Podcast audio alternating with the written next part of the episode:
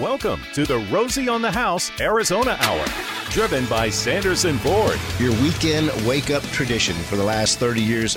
It's Rosie on the House. It is a pantheon of concrete and steel.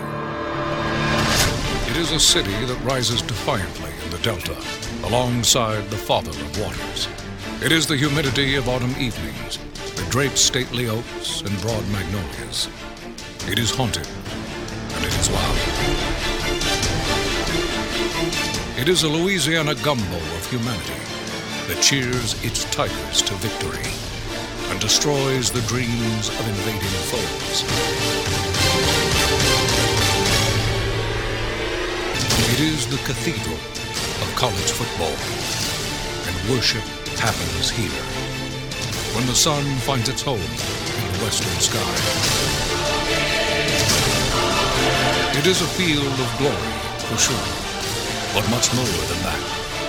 It is a sacred place. And it is Saturday night in Death Valley.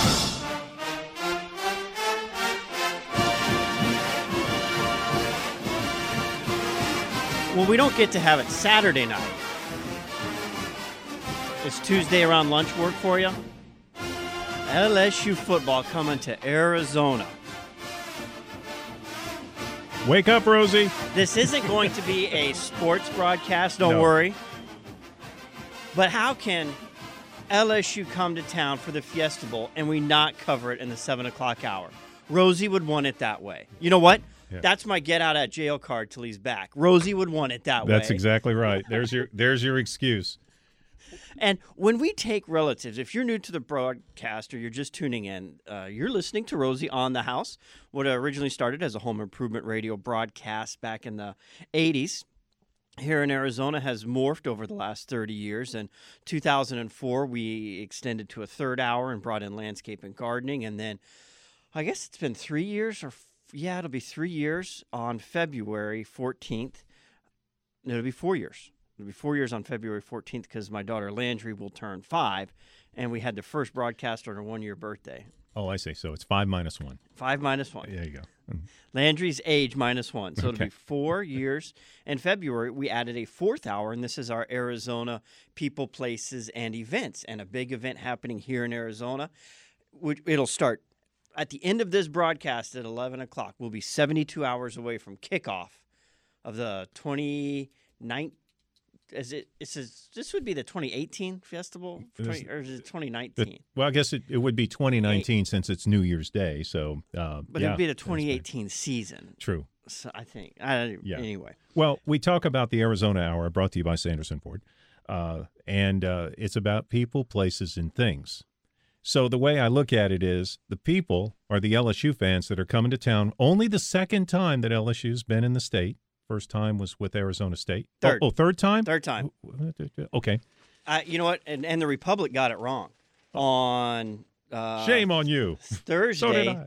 In the sports section, they said LSU football in Arizona. 2003, LSU 59 over U of A 13. I was there. Uh, only time I've been at U of A Stadium. Beautiful stadium, by the way. Beautiful green lawn. Uh, 2005. This should have been in Baton Rouge, but Hurricane Katrina The Katrina dis- game. uh, the LSU facility was being used to harbor refugees, people fleeing the hurricane. They were helicoptering in and out of the uh, track and field to bring in supplies. So it got moved to ASU Sun Devil Stadium, and LSU won that in a come behind victory. I think they had to score like 17 points in the fourth quarter to win 35 to 31. It was an emotional game for a lot of folks because they were there. affected by Katrina. But uh, I early was Doucet, north west corner of the stadium, uh, up on the high rise, and I saw early Doucet running towards us. This was fourth down from like the 35 yard line, the last chance LSU had, and JaMarcus Russell off his back foot uh, flicked a, a perfect pass. Early Doucet caught it with one foot in bounds, and uh, LSU won that. Then where what they got wrong is they said 2006 LSU 45 Arizona 3. It says LSU football in Arizona. That was not in Arizona. That was back in Baton Rouge. It was. It was. with the Wildcats. And, and Yeah. LaRon Landry was still on Oh, defense. I remember sitting there with my uncle who lived in Tucson at the time. We were sitting in Baton Rouge.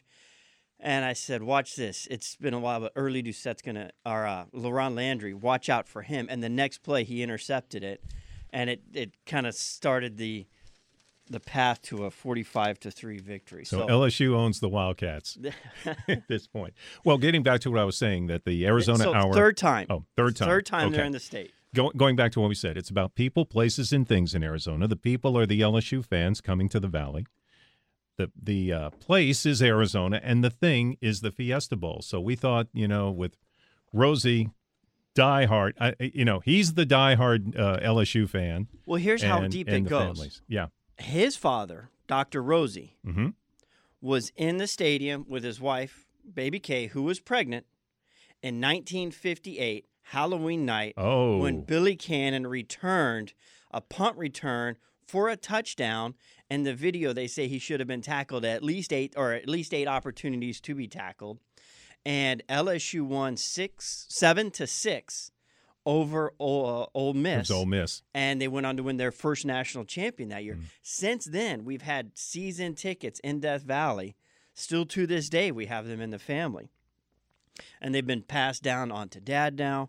Uh, so it's it's a deep tradition, and what we thought we'd do instead of talking about sports, the sport of football necessarily, when we take people to Louisiana, they all say the same thing. I feel like I need a passport to be down here.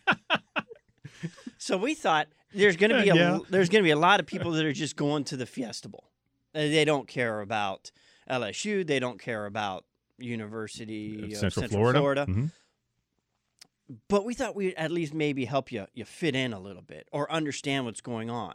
So here's some things you need to know to be an LSU fan, or or, or to fit in the LSU crowd, because as Pat Forde of Yahoo Sports wrote in September uh, 2011, LSU fans have descended upon Dallas and remind us all of the truth. When it comes to partying, they're the pros and we're all just amateurs. so you're going to want to go to the LSU tailgate. Yeah. You, you're going to want to go to where the party is. Yeah. And we'll help you fit in a little bit. Not that you won't be welcomed if you don't, but you'll understand a little bit more of what's going on around you with this information. I guarantee you, if you show up for the tailgate, somebody will shove some food to it will either be boudin, We'll get to be food. jambalaya, but we'll, we'll, We'll- get we'll to get it. to food. Yeah. but the first thing you need to know is the four seasons in Louisiana. Mm-hmm. You've got the beginning of the year starting off with crawfish. Right. Then you've got your crab season.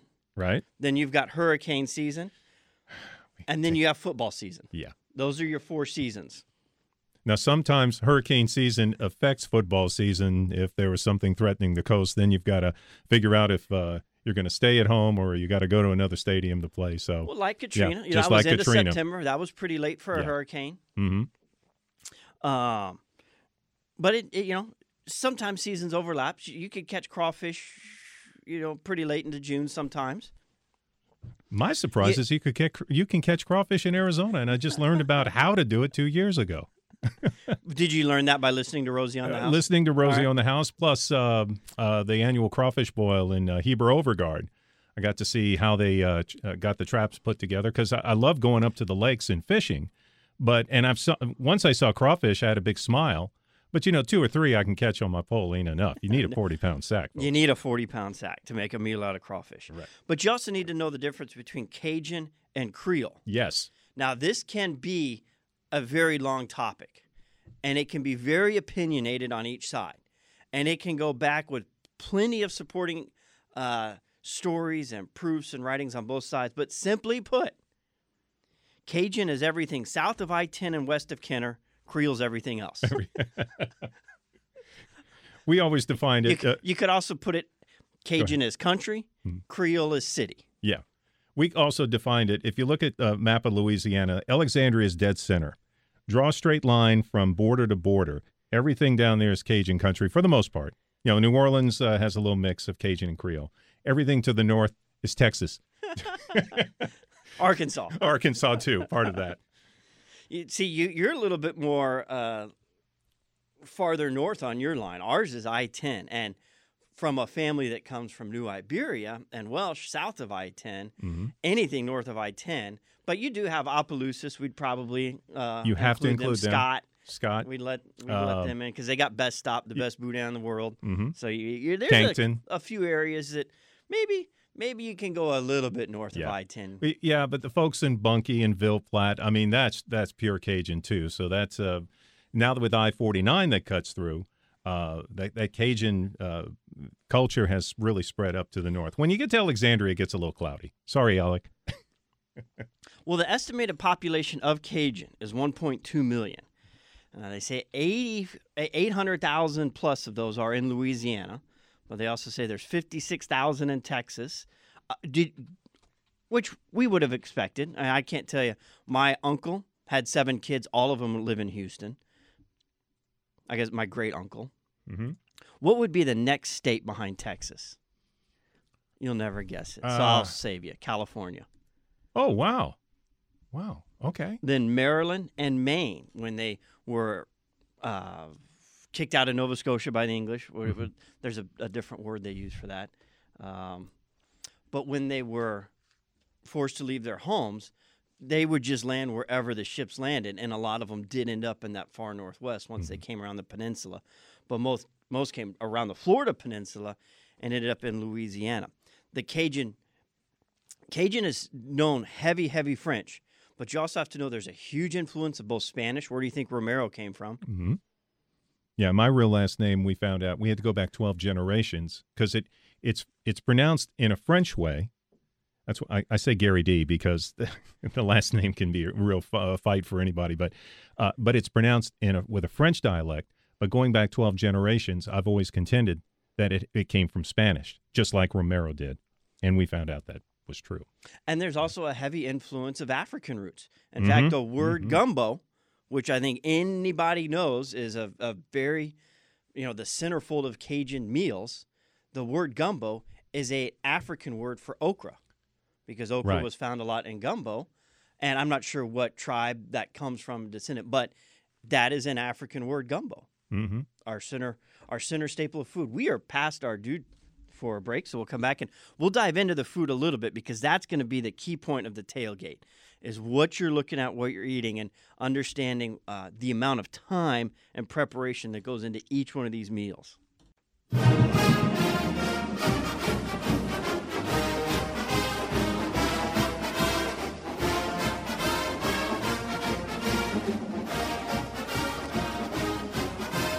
Former LSU player and writer John Ed Bradley penned once Tiger Stadium is haunted and all the ghosts favor the home team.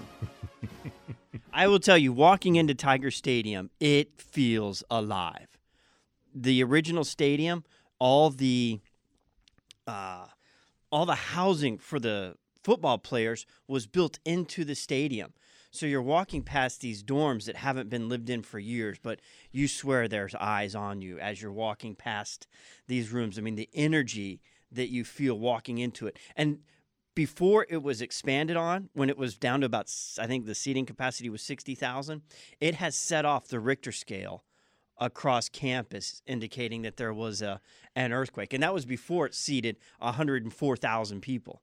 And they- did that with ha- oh, about 60% of that Yeah. So population. Louisiana doesn't get earthquakes. They- They're very small, but if they do get one that registers, It's Saturday it's night. Saturday night in Death Valley. So before we get to food, a couple of things you have to be able to know real quick. When it comes to music, Mm, it has to have a fiddle and an accordion, right? and you can play the Star Spangled Banner with the accordion. That Absolutely. is acceptable. Mhm. Scrub board too. Scrub board, Yep, gotta have that. got to have the scrub board. You have to know at least five Boudreaux and Thibodeau jokes. but That's not enough. Ah, yes. You have to be able to make each joke last at least five minutes before you get to the punchline. Right. You could get to Right. the punchline in 30 seconds. That but that doesn't cut it. You have to build the story up to at least 5 minutes. Storytelling is a big part of the culture Oh, in yeah. Louisiana. And to get to a punchline quick, what are you going to do with the rest of the night? If you got 5K Boudreaux jokes and you burn through them in 5 minutes, Man, you, you, you got to stretch that out. If, if you can make it them all last at least five minutes and you're with three or four other friends and they've all got five jokes, man, you got two and a half hours of joke telling right there. Right. You can also pull out a deck of cards and play bourrée. You got to know bourrée, Oh, you got to know bourrée. the uh, the trump card. Mm-hmm. Chicory does go in your coffee. It is acceptable to put roots in your coffee. Also known as the New Orleans blend. And you have to know how to size up a gator in the water shack. When a gator's sitting in the water, you see the eyes and you see the nose. That will tell you how big it is. If you can guesstimate how many inches from the tip of his nose to his eyes, that's equal to the length of body from the teeth to the tip of his tail. So if it's only about five inches, you're bigger than that gator and you can handle him. Okay. That's if that gator, if that's about a foot long, I wouldn't touch it, Chad. you just let that gator be. When it comes to your food, Mm. you have to have what they call the trinity of cooking: your onions, your bell peppers, and your celery. Right. Now, there's a lot of garlic. There's a lot of green onions. There's a lot of whatever you've got in the kitchen, but your base comes back to your onions, your celery, and your bell peppers. I said what did I say the first time? Onion, celery, bell peppers. You got it right. Did yeah. I say that the first Yeah, time? and garlic. Well, for me, there's never too little garlic. Well, it's, and it- it's always you got to put more. That's a natural mosquito deterrent. Yeah. So if you got a lot of garlic in your body, you get a lot less skeeter bites. There it's you it's go. critical. Mhm. a natural deterrent, folks. Because this game is so early, Hmm. it's going to be hard. Well, most of this food is going to be prepared the night before. But if you don't have time to cook, we did some calling around for you. Now, Baby Kay's, that's my grandma, Uh-huh. it's not in the family anymore, and it's moved out to Mesa, but they've kept all of grandma's recipes. Baby Kay's Cajun Kitchen in Mesa, they are open on Monday, so you could call ahead and order. I would do the Rennie wings, Okay. I would do the Lulu wings or the alligator clam basket and Mama Case potato salad. All of those will be easy to digest before 10:30 and you won't be feeling it during the game. Now the best meal there is Tuesday, their seafood enchiladas, but they're not open on New Yeah. Year's Day. Yeah. Flavors of Louisiana, you're going to have to call this one in today because they're closed on Sundays always, but then they're also closed New Year's Eve and New Year's Day. So if they've got one in Avondale and they've got a new one in Chandler, their best meal is the crab landry. It's crab stew with toasted French bread and topped with five fried shrimp.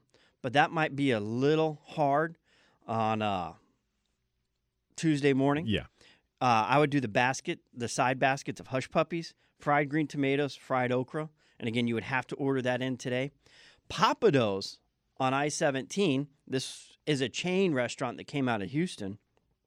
And does I, I would They do give very them- good. I, I would give them an eight plus. Oh, yeah, on their absolutely. Mm-hmm. Cajun authenticity, and they've got an incredible lunch special: the half a pool boy with the crawfish bisque. But they've got uh, the Pappadeaux platter.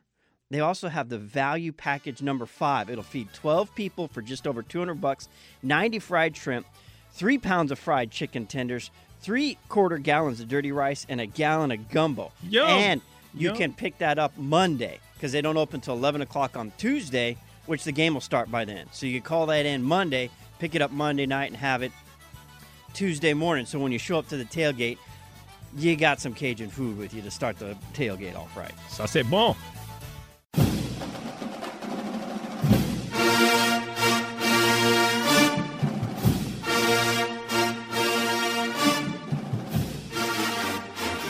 On this beautiful Arizona Saturday morning, man, we're really meshing the, the Cajun heritage of the family with the Southwest heritage of Arizona that we love and have grown up in over the last 30, 40 plus years. Uh, and just to give all of our Arizona listening audience an idea of what it's like at LSU Stadium, what they call Death Valley, the wide receiver Bruce Ellington, who I believe plays for Detroit now, but was uh, at South Carolina. He was a Gamecock. Said it was so loud I could barely read the signals. My eyes were vibrating. We're not going to get quite that kind of sound level at Cardinal Stadium, I don't think. But to talk to with us a little bit about what it's like being at Tiger Stadium, we've got the current play-by-play announcer Chris Blair joining us on the line, who's in town to cover this game.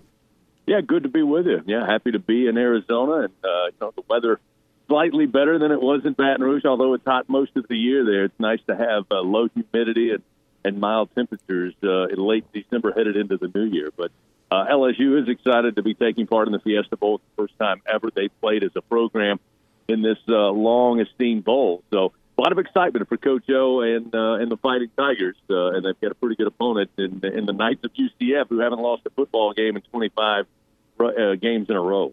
Uh, is this your first time to Arizona?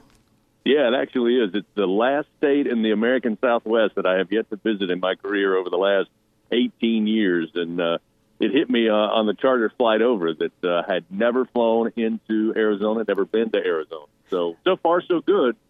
You know, uh, about 24 hours or so, and uh, loving it so far. So, how many different stadiums have you been into?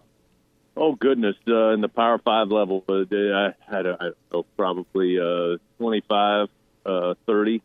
Um, you know, all the ACC venues, all the SEC venues, a um, couple of Big 12.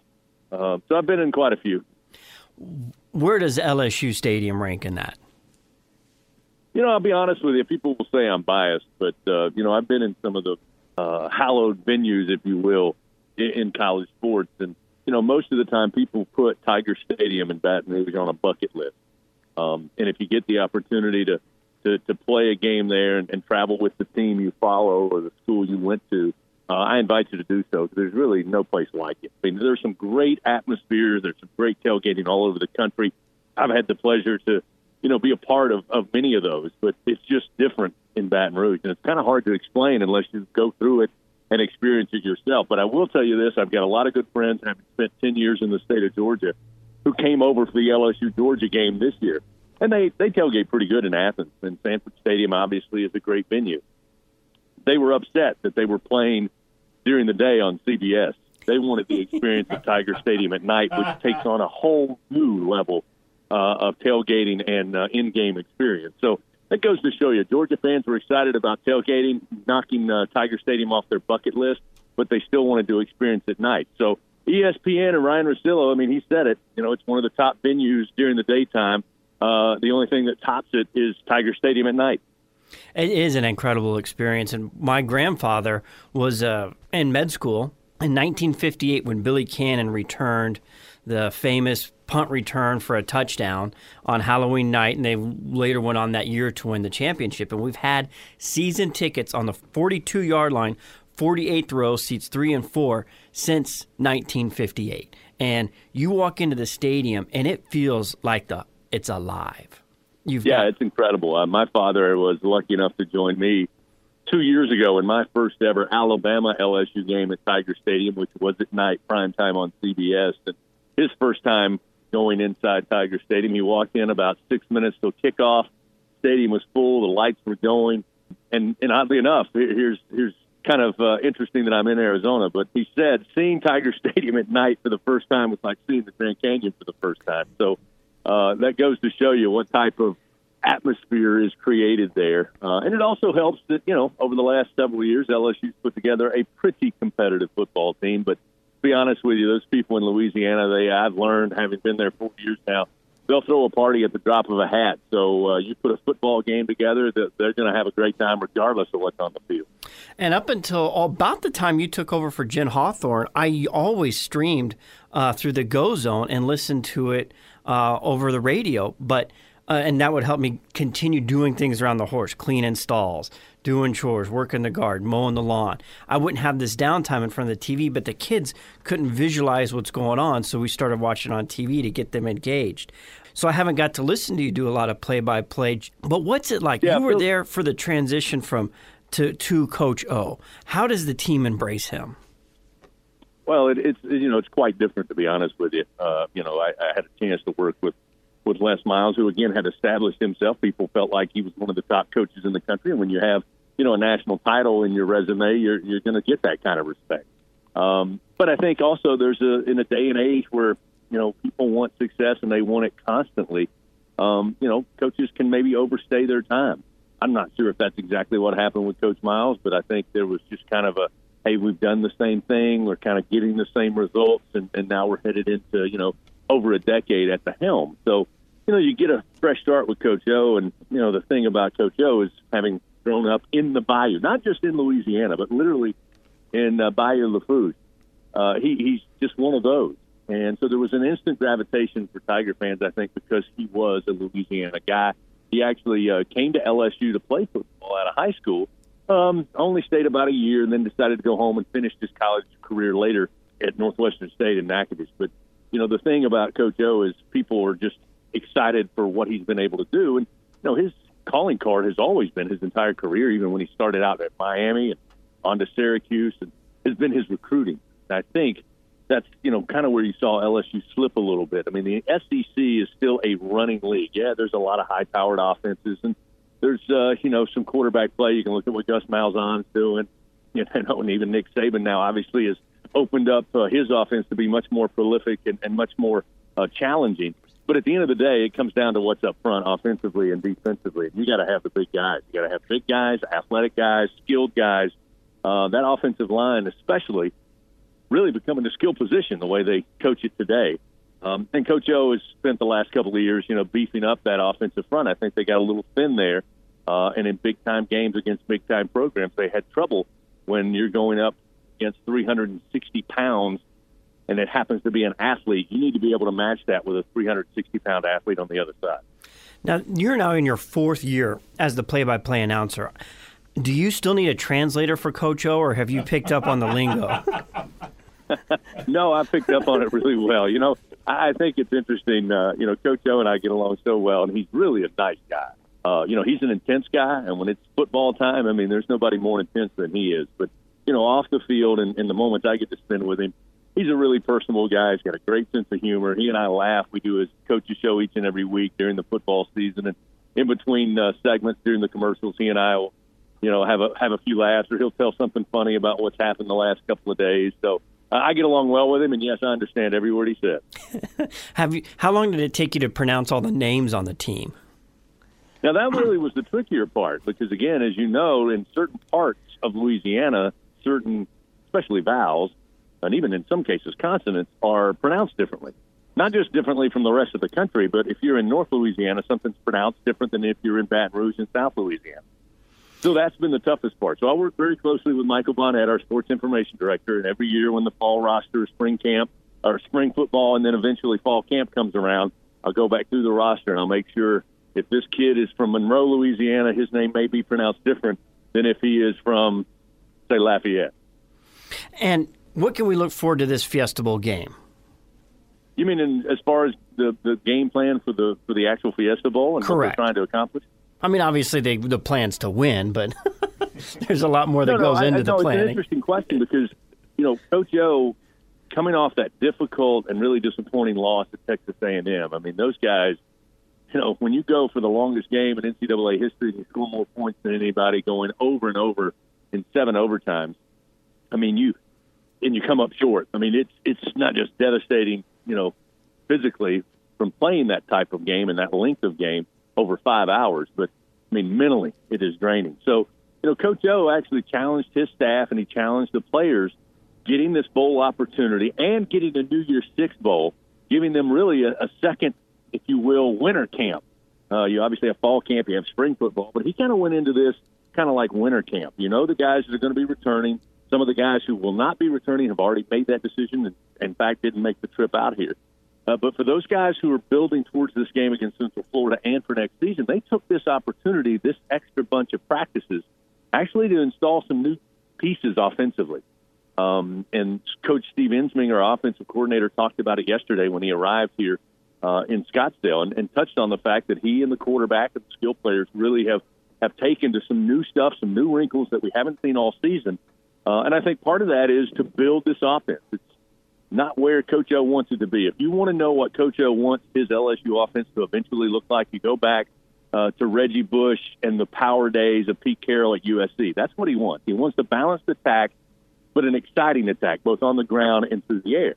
And of course, Joe Burrow shows up on campus in June, not expected to be the quarterback. So you kind of had this delay in how much they could put in uh, throughout the season. And so, you know, I, I expect to see a few different things offensively from LSU against this UCF Knight team, who, who obviously have taken the film and watched what LSU's been successful with this season. But they might see something a little bit different uh, in the way that Coach Ensminger and Joe Burrow attack this Knights defense.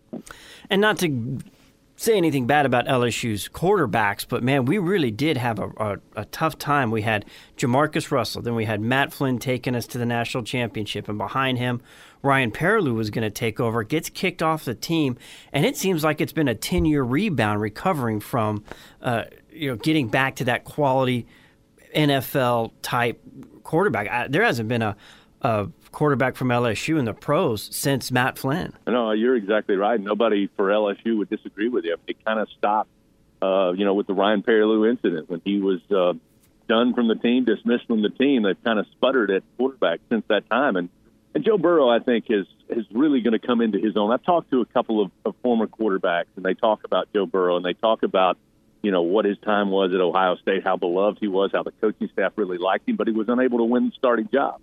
Uh, he finishes his degree, now has two years remaining, decides to come to Baton Rouge. And, you know, a lot of guys told me, hey, he got here in June. He's learning a new offense with a new coordinator, and you probably will see the best Joe Burrow in his second season. Uh, but he's made some plays, and he's contributed this season. In fact, you can go back and look.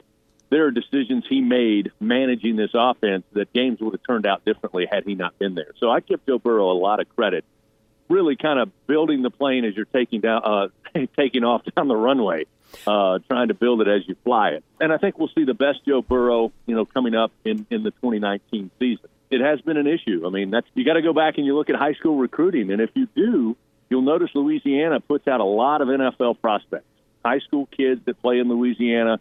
Uh, a lot of them make it their way to the, the, the top level and the National Football League, but you don't see a lot of quarterback talent in the prep area coming out of Louisiana. You got a lot of great receivers. Certainly, you have a lot of great running backs. There's just been few and far between when it comes to quarterbacks in the state of Louisiana. So, you know, LSU, you know, at times have had to go out of the state to find a quarterback. I think that's getting better. They've signed a couple of kids coming up in the next couple of classes from Louisiana who have big time numbers. But it's just one of those things. There's certain states that produce quarterbacks. Louisiana is just not one of them. We have Glenn Dorsey. We've got LaRon Landry. We've got uh, right here in Arizona. We've got Patrick Peterson. Honey Badger here for a little while. Uh, Early Doucet. He caught the winning touchdown pass in ASU Stadium, and two years later was recruited to the Arizona Cardinals. So we we've had a the the experience of a lot of that great talent here. Uh, LSU play-by-play announcer Chris Blair. We thank you for joining us this Saturday and look forward to listening to you during the game. Uh, uh, what is that? Uh, Tuesday. Tuesday, New Year's Day. Looking forward to it. And boy, I tell you, as I mentioned in the outset, Arizona, the hospitality's been fantastic, and and looking forward to enjoying our stay here and headed back to Baton Rouge with a victory, hopefully on New Year's Day. Enjoy your stay here in Arizona. Go Tigers!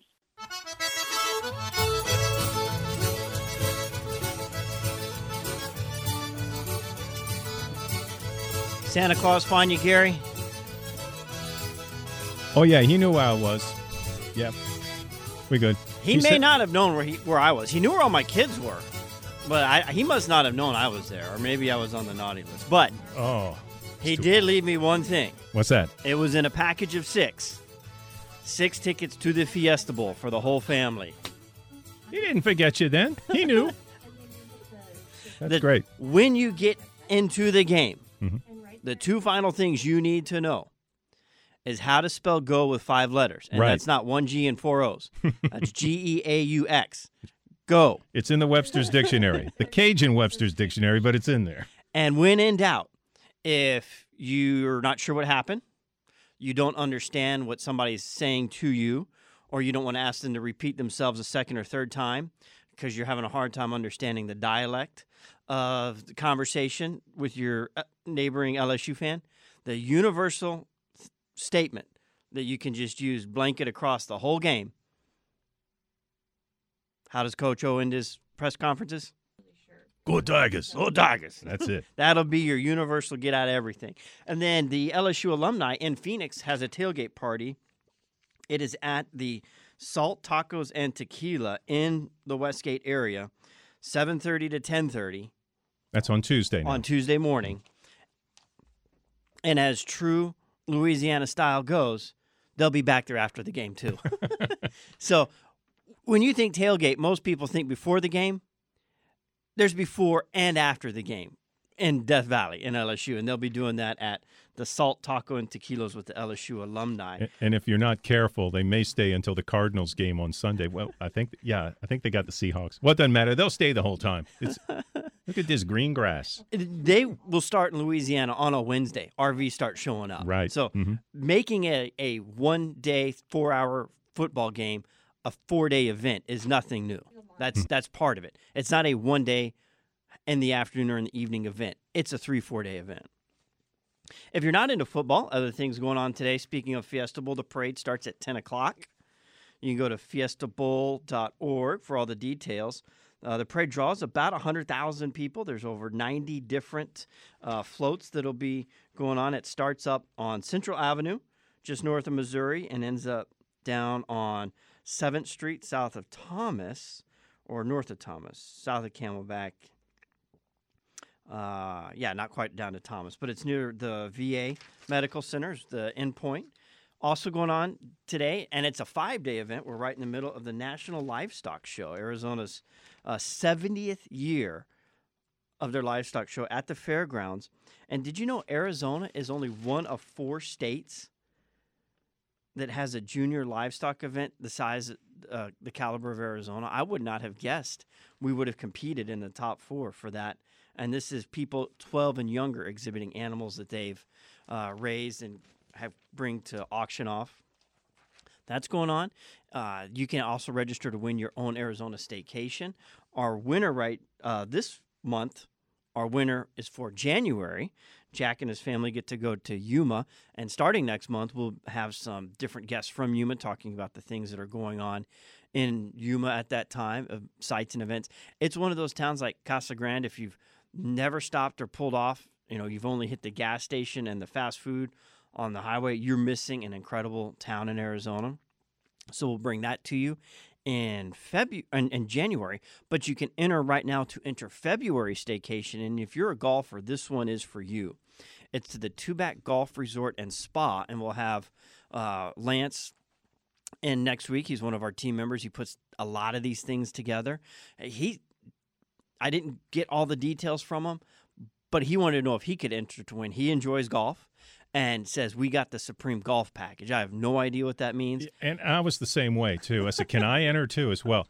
Um, I saw that resort featured on Arizona Highways, the TV show, and it was jaw drop dropping.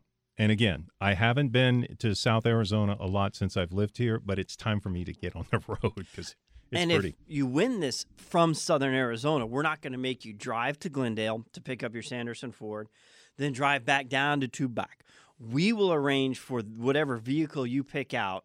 We'll bring it down to you, and that way you can leave from there and not turn a 40 minute drive into a four hour and 40 minute drive. So that's uh, and then we've got the entire year listed there. You're not into golfing? Look forward into March. It's a Wickenburg staycation. We've got Gold Rush happening in April. We've got Douglas, Arizona, back down south. Catalina Foothills in May. Lake Havasu in June. Why would you go to Lake Havasu in June? Well, if you like water skiing, that's a perfect opportunity to take care, advantage of the staycation. July, back up into the mountains in Payson. August, Cottonwood. September, Pinetop. So just scroll through there, pick out which location in Arizona you want to go and enter that month. You don't want to go to Patagonia in October? Don't enter to win in October. Maybe you enter in November to go to Kingman. That's the Arizona staycation only at rosieonthehouse.com. Go to rosieonthehouse.com slash travel AZ and you'll be going to a destination of your choice in a Sanderson Ford.